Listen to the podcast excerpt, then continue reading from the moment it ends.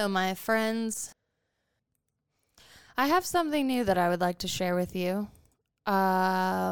Besides being a podcast host and all the other fun things that I love putting on my invisible business card, I'm also a writer on Substack, which is basically another digital diary platform I have to write about all the experiences that I've had since my quote-unquote spiritual awakening. For all of you that do not know or have not experienced or do not believe in a spiritual awakening, it's coming home to yourself.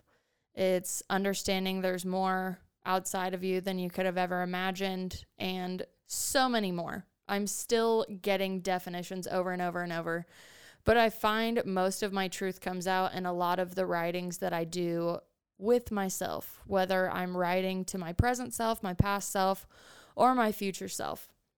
A lot of ick comes out, right? If you know what a dark night of the soul is, or facing yourself in the mirror, however you would therapeutically like to put it. However, I did put a new free post up today, and I decided it also needs to be on my streaming platforms. I have vowed that not only is this your safe space, but this is mine as well.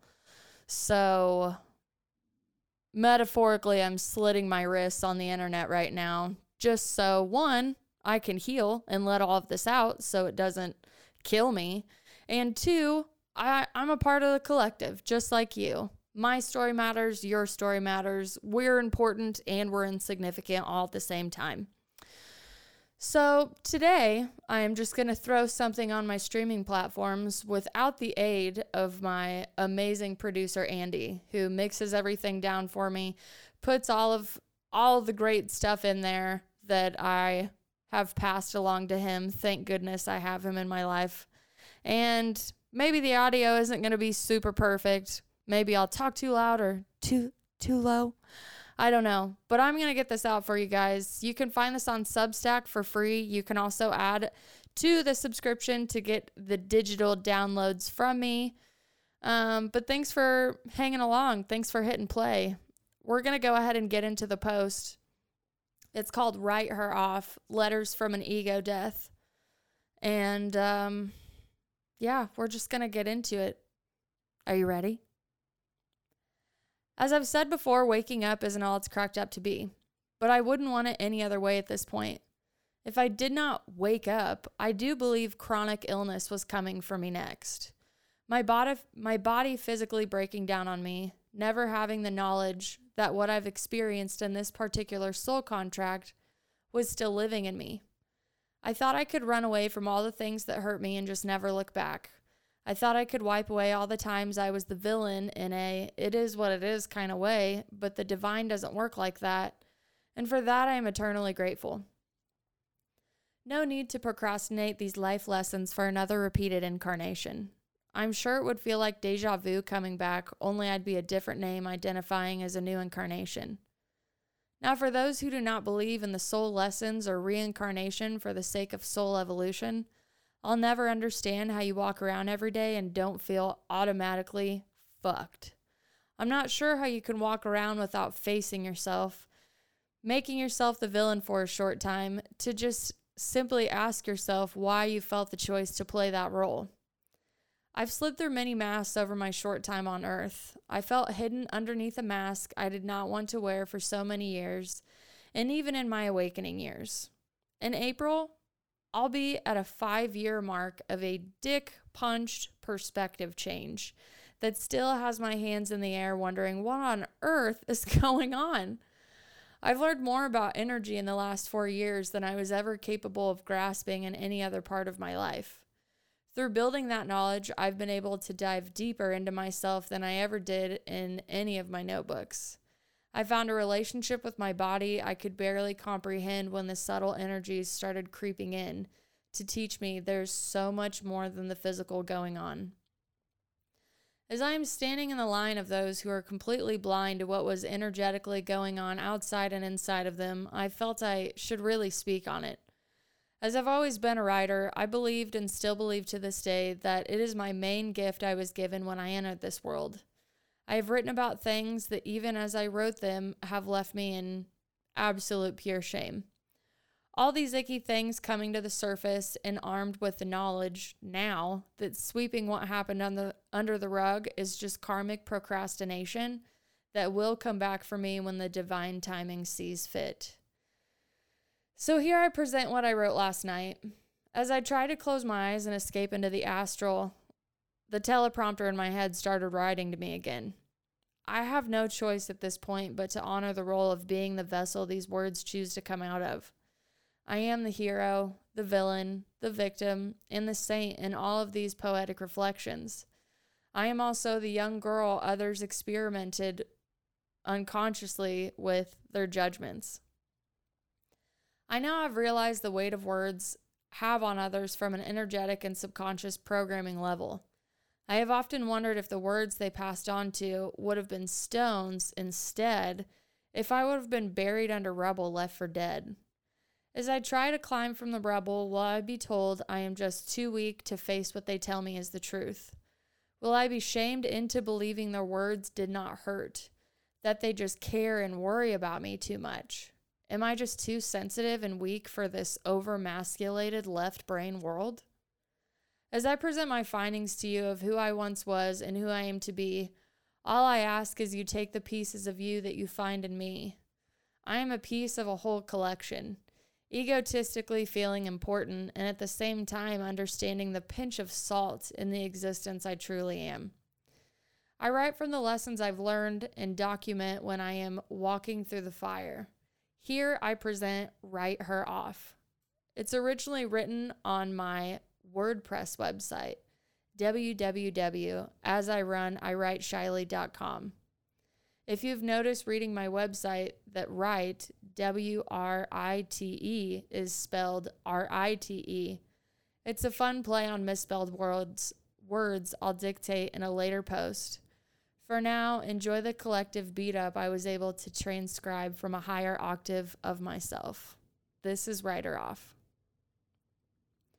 This is where my resentment had begun, when they wrote me off.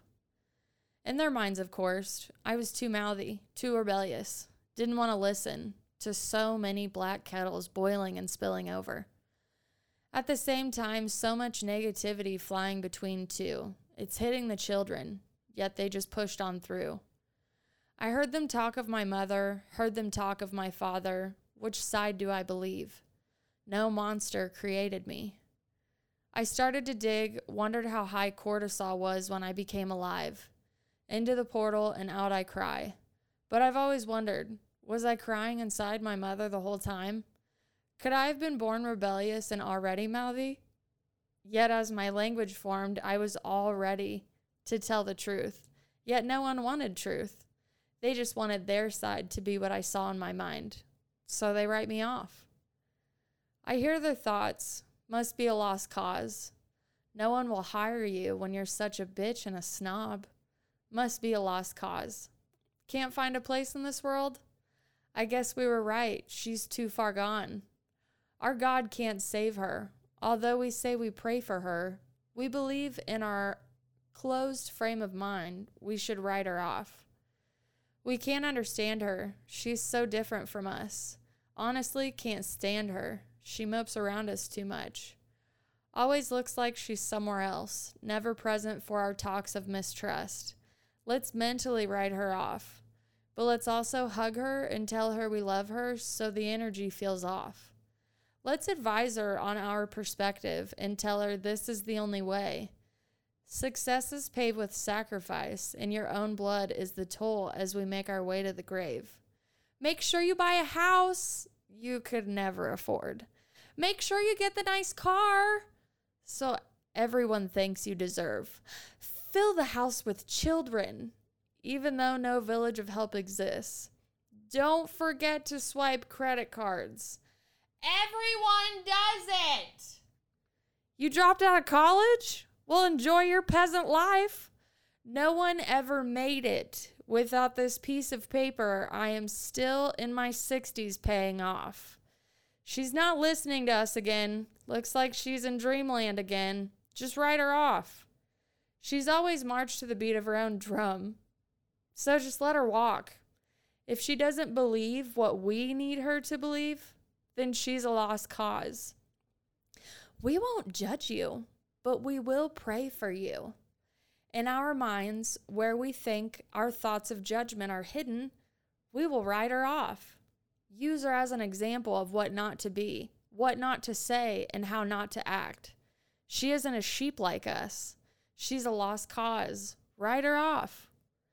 We will use our eyes, the windows to our soul, to look at her mistakes and magnify her regret. Our compassion will come with strings. Are you ready to listen to us? We know what is best for you, even though we don't know you. She's not listening again. She's disassociating, daydreaming in her head. Write her off. She's just too much for us. As she sits there and listens to these black kettles, she resists consciously. However, deep down, what they say is haunting me. You wrote her off, and now she's going to tell everyone the truth. That's where the poem ends. If you're mind fucked by the end of this, don't worry. I was too. That's how my writings usually work. I just write and I write and I write and I let it all out. And then I go back and I reread it and I go, oh my God, I cannot believe that was in me. I'm so thankful that I'm able to transcribe this. I'm so glad this isn't in me. But again, in my vow to stay vulnerable with what's going on, there's so many things that I didn't understand that allowed me to be the villain in so many aspects of other stories and my own. There were so many things about my old personality, which is your personal reality. Whoa. So many things about that I actually thought that I was stuck with. I never understood being programmed, indoctrination, and I thought people who believed in conspiracy theories were just off their fucking rocker. But after my awakening and having the perception change that I did and being given the solitude and distance that I needed from all of the people that programmed me, I found we really aren't alone. We have a lot of help out there. If you Google visual light spectrum, it'll show you just how much the human eye is capable of seeing and what is actually out there that we can't see with our eyes. And this isn't woo-woo shit. I'm just talking about even seeing the energy going on in a microwave. You know, we can't see that with our eyes, but we know through science proving it to us that something's happening to food in a microwave. It's poisoning you, but I guess that's another episode. What I'm trying to say is being vulnerable is really fucking hard for me. Ridicule is something none of us want, but it's something that adds to suicide ideation for me. Feeling like you were born to do something beautiful and not really knowing how to present it to the world. I'm just really grateful that, one, I have this platform to talk to all of you. I'm able to write on all the platforms I am. And self to self, I'm honestly really proud of myself that I'm able to publish any of this shit for anybody to read.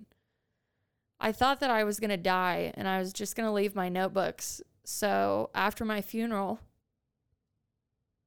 everyone who was like, oh, what happened? Why? Why did she do it? I thought if they would just read my journals, they would understand all the little moments in life that added to what I thought was my demise. You can call it a mental health crisis. You can call it depression. But it's really how we all treat each other and how we don't take accountability for how we treat each other, our children, our families, our cousins, our aunts, our uncles, and fucking strangers. The way that we talk to each other and talk about each other when we're not around, acting like there is no energetic consequence for our words, that's what I want you to get from my story. That's what I want you to get when you find a piece of yourself. Take accountability for how truly powerful you are. You are significant and you are insignificant, all in the same paradox. And we're all here to honestly love and help each other. And I think with as crazy as everything is in the world right now, that it's getting comical to people to believe that love could save us. But it's the only choice we're all going to have. If anything crazy pops off, which it already is, alien invasions, yada, yada, yada, go down the list of every confirmed conspiracy theorist. Things are getting crazy. We're getting things disclosed to us that we're told were not even possible happening in the world.